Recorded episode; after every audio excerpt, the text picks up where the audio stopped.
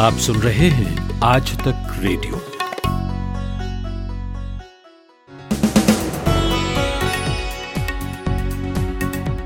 नमस्कार, यह है 21 अगस्त का दिन भर मैं हूँ अमन गुप्ता।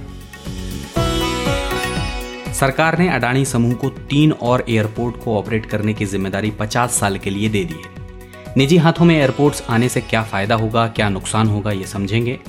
और जानेंगे कि बीते दिनों हुई बारिश के दौरान क्यों ठप हो गई गुरुग्राम की जल निकास व्यवस्था? और आखिर में बात होगी कि क्यों नेपाल में अध्ययन केंद्र खोलने जा रहा है चीन, जिसे लेकर अब भारतीय एजेंसियाँ सतर्क हो गई हैं।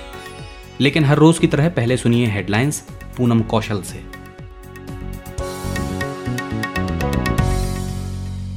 चुनाव आयोग ने कोरोना के दौर में चुनाव कराने के लिए गाइडलाइंस शुक्रवार को जारी कर दी।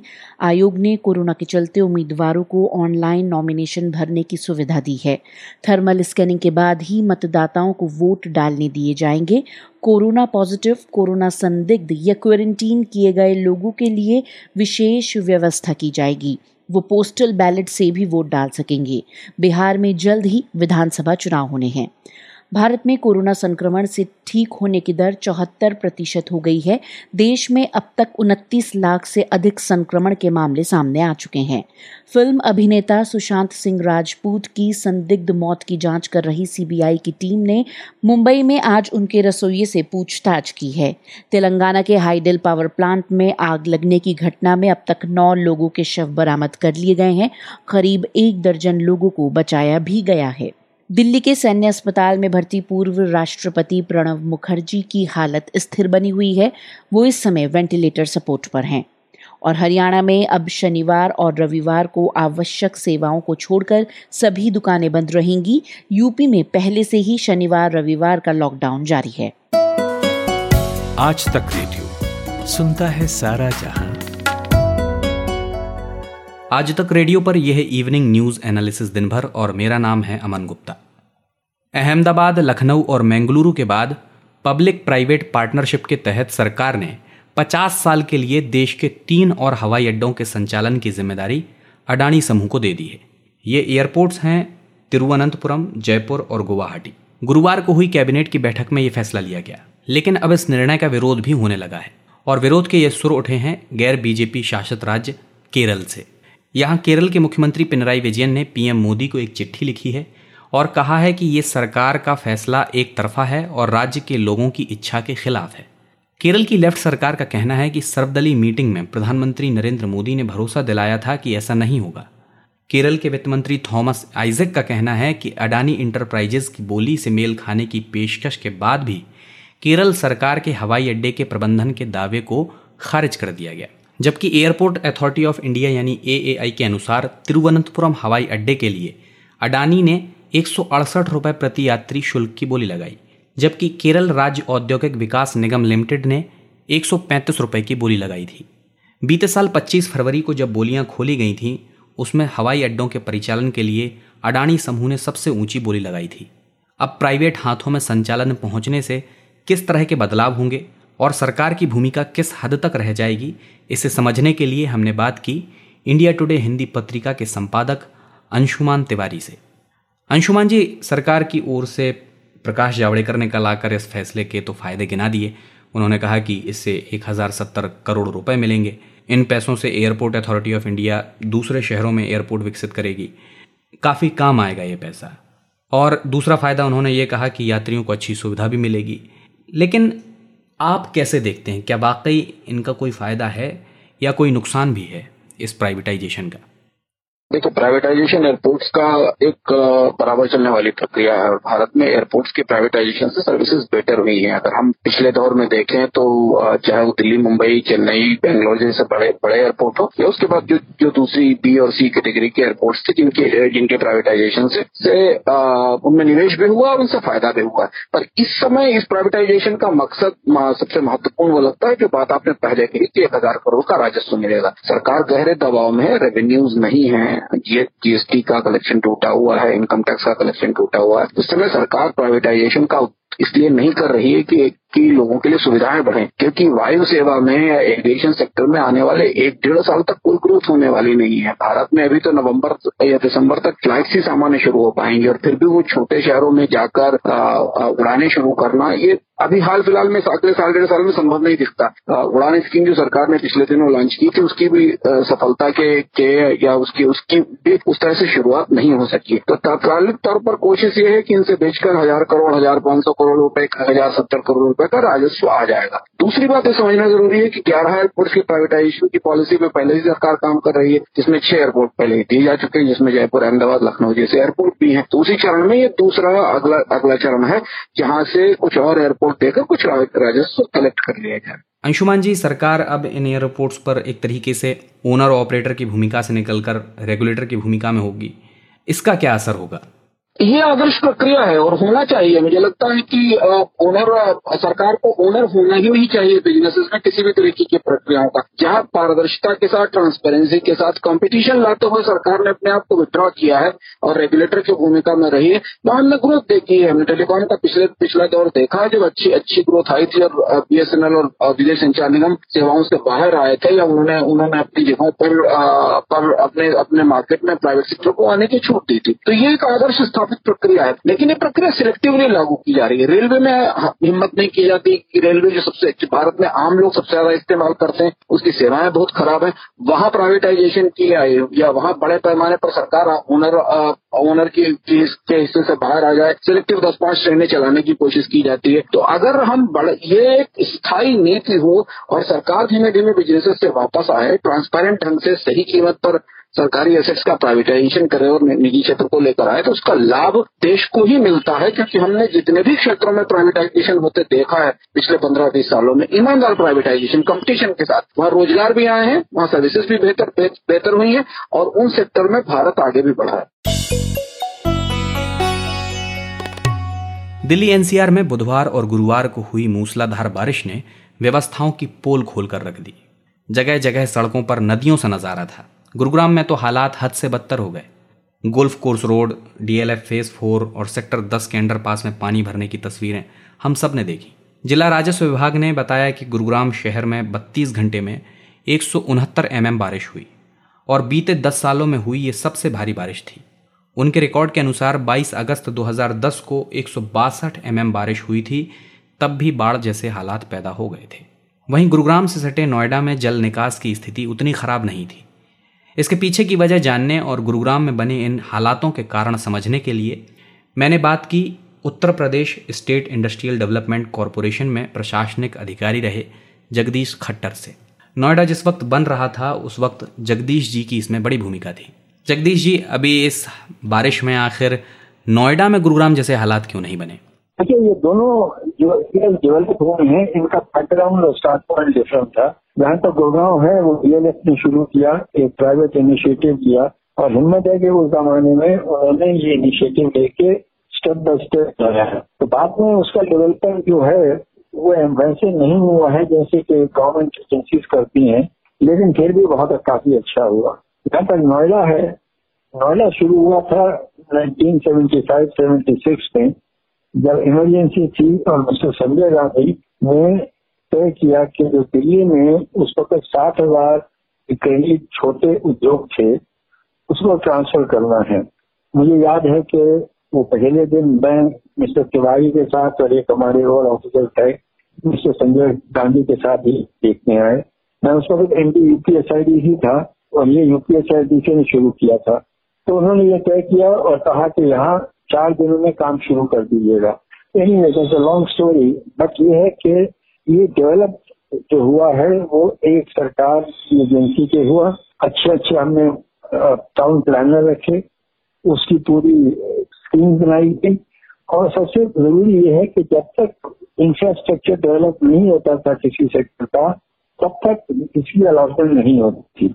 जबकि गुड़गांव में, क्योंकि प्राइवेट था तो उनका डेवलपमेंट और अलॉटमेंट और यूटिलाइजेशन इकट्ठा हुआ, इसलिए थोड़ा सा मिसमैच हो गया और एक चीज़ और याद रखिएगा कि नोएडा जो शुरू हुआ था, ये इंडस्ट्रियल एरिया और संजय गांधी ने ये तय किया था कि दिल्ली में मेरे ख्याल में चौसठ हज़ार छोटे लघु उद्योग थे उनको वहाँ से हटा के यहाँ पे लाना है। तो एक इंडस्ट्रियल एरिया था, और पहले नौ दस सेक्टर आप देखेंगे इंडस्ट्रियल एरिया से।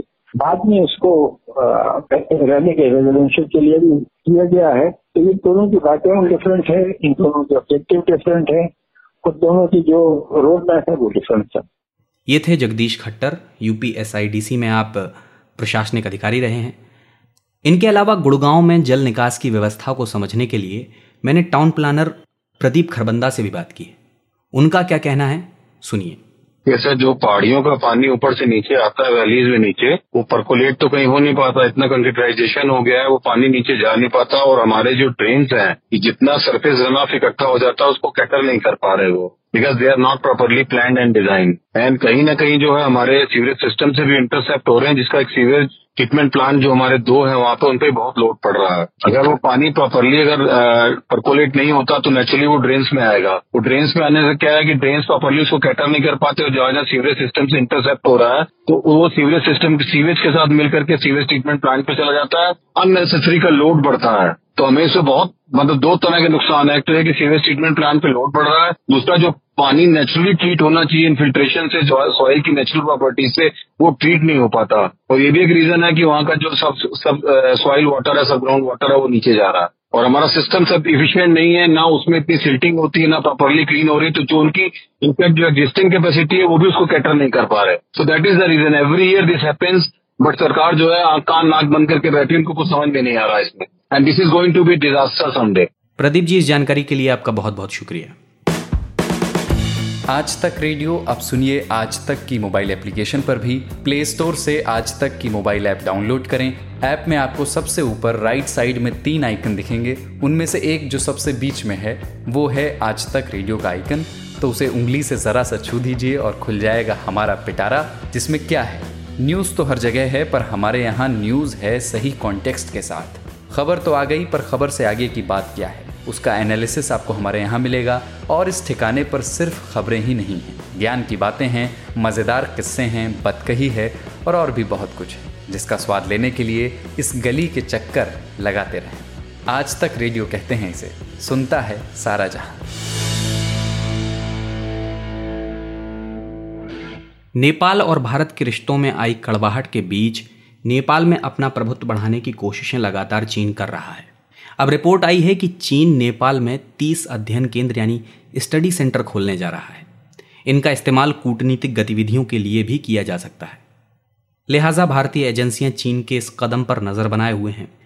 इन अध्ययन केंद्रों के अलावा चीन, नेपाल में सामाजिक और सांस्कृतिक गतिविधियाँ भी बढ़ा रहा है। इसके पीछे चीन की मंशा क्या है? और इस मामले को समझने के लिए हमारी सहयोगी पूनम कौशल ने आज तक रेडियो के संवाददाता जितेंद्र बहादुर से बात की है। जीतेंद्र ने इस मसले पर बारीकी से अध्ययन किया है। देखिए, नेपाल एक बार फिर जो है, लगातार चीन की तरफ़ खिंचता हुआ दिखाई पड़ रहा है, क्योंकि पिछले दिनों जिस तरीके से, अब पाकिस्तान से संबंधों की चीन की बात लगातार आ रही थी, चीन की ये कोशिश लगातार रही है कि नेपाल, जो कि भारत का सबसे करीबी और पड़ोसी देश है, और ये कहा जाता है कि भारत के साथ नेपाल के रोटी और बेटी के संबंध हैं तो उसको किस तरीके से दूर किया जाए? जो जानकारी इस वक्त हमारे पास सूत्रों के हवाले से आ रही है, उसमें ये मिल रहा है कि जो नेपाल का तराई वाला इलाका है, इस पूरे इलाके में करीब तीस के आसपास चाइनीज़ स्टडी सेंटर खोले गए हैं। इसका सीधा और साफ़ मकसद ये है कि चीन यहाँ पर उन लोगों को चाइनीज़ लैंग्वेज सिखाने की कोशिश कर रहा है। चाइनीज़ लैंग्वेज जो मैंडारिन है, उसको ज़्यादा से ज़्यादा सिखाया जा रहा है। साथ ही इन लोगों का इस समय काउंसलिंग भी की जा रही है और इनकी नौकरी देने की भी बात चीन की तरफ़ से चल रही है। तो इस तरीके के कदम उठाए जा रहे हैं चीन की तरफ़ से। नेपाल के जो यूथ हैं, उनको अपनी तरफ़ किस तरीके से रिझाना है, ऐसी बातें नेपाल में इस वक्त चीन की तरफ़ से की जा रही हैं। तो इसको लेकर के जो तराई वाला इलाका है, इस इलाके में अगर किसी भी तरीके से इस चाइनीज़ स्टडी सेंटर के ज़रिए ये लोग स्पाइंग करने की कोशिश करते हैं तो भारतीय सुरक्षा एजेंसियाँ अलग अलग जगहों पर अलर्ट हैं, क्योंकि नेपाल का जो बॉर्डर का इलाका है, यहाँ पर एसएसबी पूरे बॉर्डर की गार्डिंग करती है। जितेंद्र, नेपाल पारंपरिक तौर पर भारत के करीब रहा है, लेकिन हाल के कुछ महीनों के घटनाक्रम अगर हम देखें दोनों देशों के बीच तो कहीं ना कहीं दरार आने की तरफ़ जो है वो इशारा होता है। नेपाल के युवाओं का इसको लेकर क्या टेक है, क्या राय है, ये यहाँ पर जानना बहुत ज़रूरी हो जाता है। देखिए हमारी लगातार जो नेपाल बॉर्डर के इलाकों में या फिर वहाँ पर जो एजेंसियाँ हैं, वो काम करती हैं, उनके अधिकारियों से बातचीत होती रहती है। उनका ये कहना है कि नेपाल के ज़्यादातर जो लोग हैं, खासतौर पर युवा, उनका सेंटीमेंट भारत की तरफ़ ही हमेशा रहता है। कुछ इक्के दुक्के लोग जो हैं, जिसमें से पॉलिटिशियन कहे जा रहे हैं, वो बरगलाने की कोशिश कर रहे हैं और इसके पीछे चीन किसी न किसी तरीके से फंडिंग भी कर रहा है चीन पैसा भी दे रहा है। और उसका मकसद ये है कि क्योंकि भारत के सबसे पड़ोसी देश के तौर पर नेपाल आता है और यहाँ भारत की जो सांस्कृतिक और सामाजिक स्थिति है, उससे भी काफ़ी मेल जोल है। इस वजह से वो उसको दूर करने की कोशिश में लगा हुआ है।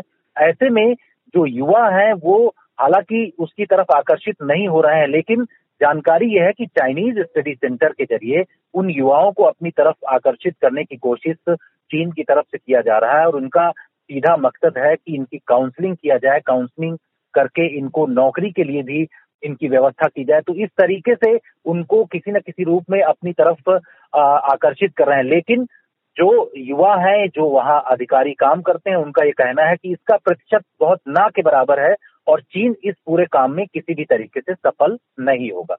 जी। जितेंद्र, ज़ाहिर तौर पर भारतीय एजेंसियों को भी इस बारे में जानकारी होगी। इसे काउंटर करने के लिए भारत की तरफ़ से क्या कदम उठाए जा रहे हैं? भारत क्या कर रहा है? देखिए, भारत के बारे में अगर कहा जाए तो भारत और जो नेपाल है, उसके बीच में रोटी और बेटी का संबंध हमेशा से रहा है और ये कोई एक दो वर्षों का नहीं है। पिछले जो सैकड़ों वर्षों से अगर देखा जाए तो इस तरीके के संबंध भारत के साथ हमेशा से नेपाल के रहे हैं। नेपाल के साथ जो भारत की बातचीत अभी हाल ही में कुछ अधिकारियों की मीटिंग भी हुई थी। नेपाल के अधिकारियों के साथ एक वीडियो कॉन्फ्रेंसिंग के ज़रिए बातचीत हुई थी। डेवलपमेंट के काम भारत की तरफ़ से लगातार नेपाल में किए जा रहे हैं और इसका सीधा मकसद ये है कि जो वहाँ के युवक हैं, उनको ज़्यादा से ज़्यादा उस डेवलपमेंट में जोड़ा जाए। इसके अलावा जो गोरखा सैनिक हैं, नेपाल के, उनको भी ज़्यादा संख्या में भारत में उनको जगह दी जाती है। तो ये साफ़ भारत का मकसद है कि किसी भी तरीके से चीन इन चीज़ों में अगर कामयाब होने की कोशिश कर रहा है तो वो कामयाब ना हो सके। क्योंकि भारत ये चाहता है कि चीन जो भारत के पड़ोसी देश हैं, उनको किस तरीके से अपनी तरफ़ आकर्षित किया जाए, लेकिन भारत उनको रोकने की पूरी कोशिश कर रहा है, चाहे बांग्लादेश हो, चाहे नेपाल हो, या फिर अन्य पड़ोसी देश हो जिनको की चीन की तरफ़ से किसी न किसी रूप में रिझाने की कोशिश की जाती है, लेकिन भारत की रणनीति अलग है। भारत किसी भी तरीके से जो उसके सांस्कृतिक और सामाजिक संबंध है, नेपाल के साथ उस रणनीति के तहत काम कर रहा है, जिससे कि इसमें किसी भी तरीके की खटास न हो। हालाँकि कुछ ऐसे लोग हैं, कुछ ऐसे पॉलिटिशियन हैं, जो इसमें परिवर्तन करके उसमें खटास लाने की कोशिश कर रहे हैं, लेकिन वो अपने इस मंसूबे में कामयाब नहीं होंगे। ये थे आज तक रेडियो के संवाददाता जितेंद्र बहादुर, जिनसे बात कर रही थी हमारी सहयोगी पूनम कौशल। और दिन भर में चलते चलते हेडलाइंस एक बार फिर। चुनाव आयोग ने कोरोना के दौर में चुनाव कराने के लिए गाइडलाइंस शुक्रवार को जारी कर दी। आयोग ने कोरोना के चलते उम्मीदवारों को ऑनलाइन नॉमिनेशन भरने की सुविधा दी है। थर्मल स्कैनिंग के बाद ही मतदाताओं को वोट डालने दिए जाएँगे। कोरोना पॉजिटिव कोरोना संदिग्ध या क्वारंटीन किए गए लोगों के लिए विशेष व्यवस्था की जाएगी। वो पोस्टल बैलेट से भी वोट डाल सकेंगे। बिहार में जल्द ही विधानसभा चुनाव होने हैं। भारत में कोरोना संक्रमण से ठीक होने की दर चौहत्तर प्रतिशत हो गई है। देश में अब तक उनतीस लाख से अधिक संक्रमण के मामले सामने आ चुके हैं। फ़िल्म अभिनेता सुशांत सिंह राजपूत की संदिग्ध मौत की जाँच कर रही सीबीआई की टीम ने मुंबई में आज उनके रसोइये से पूछताछ की है। तेलंगाना के हाइडेल पावर प्लांट में आग लगने की घटना में अब तक नौ लोगों के शव बरामद कर लिए गए हैं। करीब एक दर्जन लोगों को बचाया भी गया है। दिल्ली के सैन्य अस्पताल में भर्ती पूर्व राष्ट्रपति प्रणब मुखर्जी की हालत स्थिर बनी हुई है। वो इस समय वेंटिलेटर सपोर्ट पर हैं। और हरियाणा में अब शनिवार और रविवार को आवश्यक सेवाओं को छोड़कर सभी दुकानें बंद रहेंगी। यूपी में पहले से ही शनिवार, रविवार का लॉकडाउन जारी है। खबरों की हलचल और देश विदेश का मिजाज आप सुन रहे हैं आज तक रेडियो। आज तक रेडियो पर शाम के न्यूज़ एनालिसिस दिन भर में अब वक्त हो गया है आपसे विदा लेने का। लेकिन उससे पहले आज का खत पढ़ देते हैं। आज का खत है नागेंद्र त्रिपाठी, गाडरवारा, नरसिंहपुर, मध्य प्रदेश से। नागेंद्र लिखते हैं कि पंडित जसराज जी पर नामी ग्रामी कार्यक्रम उन्हें अद्भुत लगा।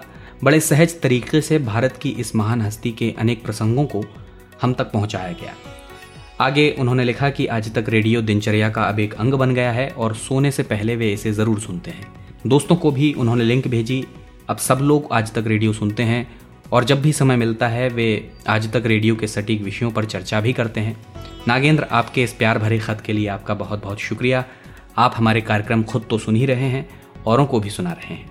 नागेंद्र की तरह आप भी हमें इलेक्ट्रॉनिक चिट्ठी यानी ईमेल भेज सकते हैं।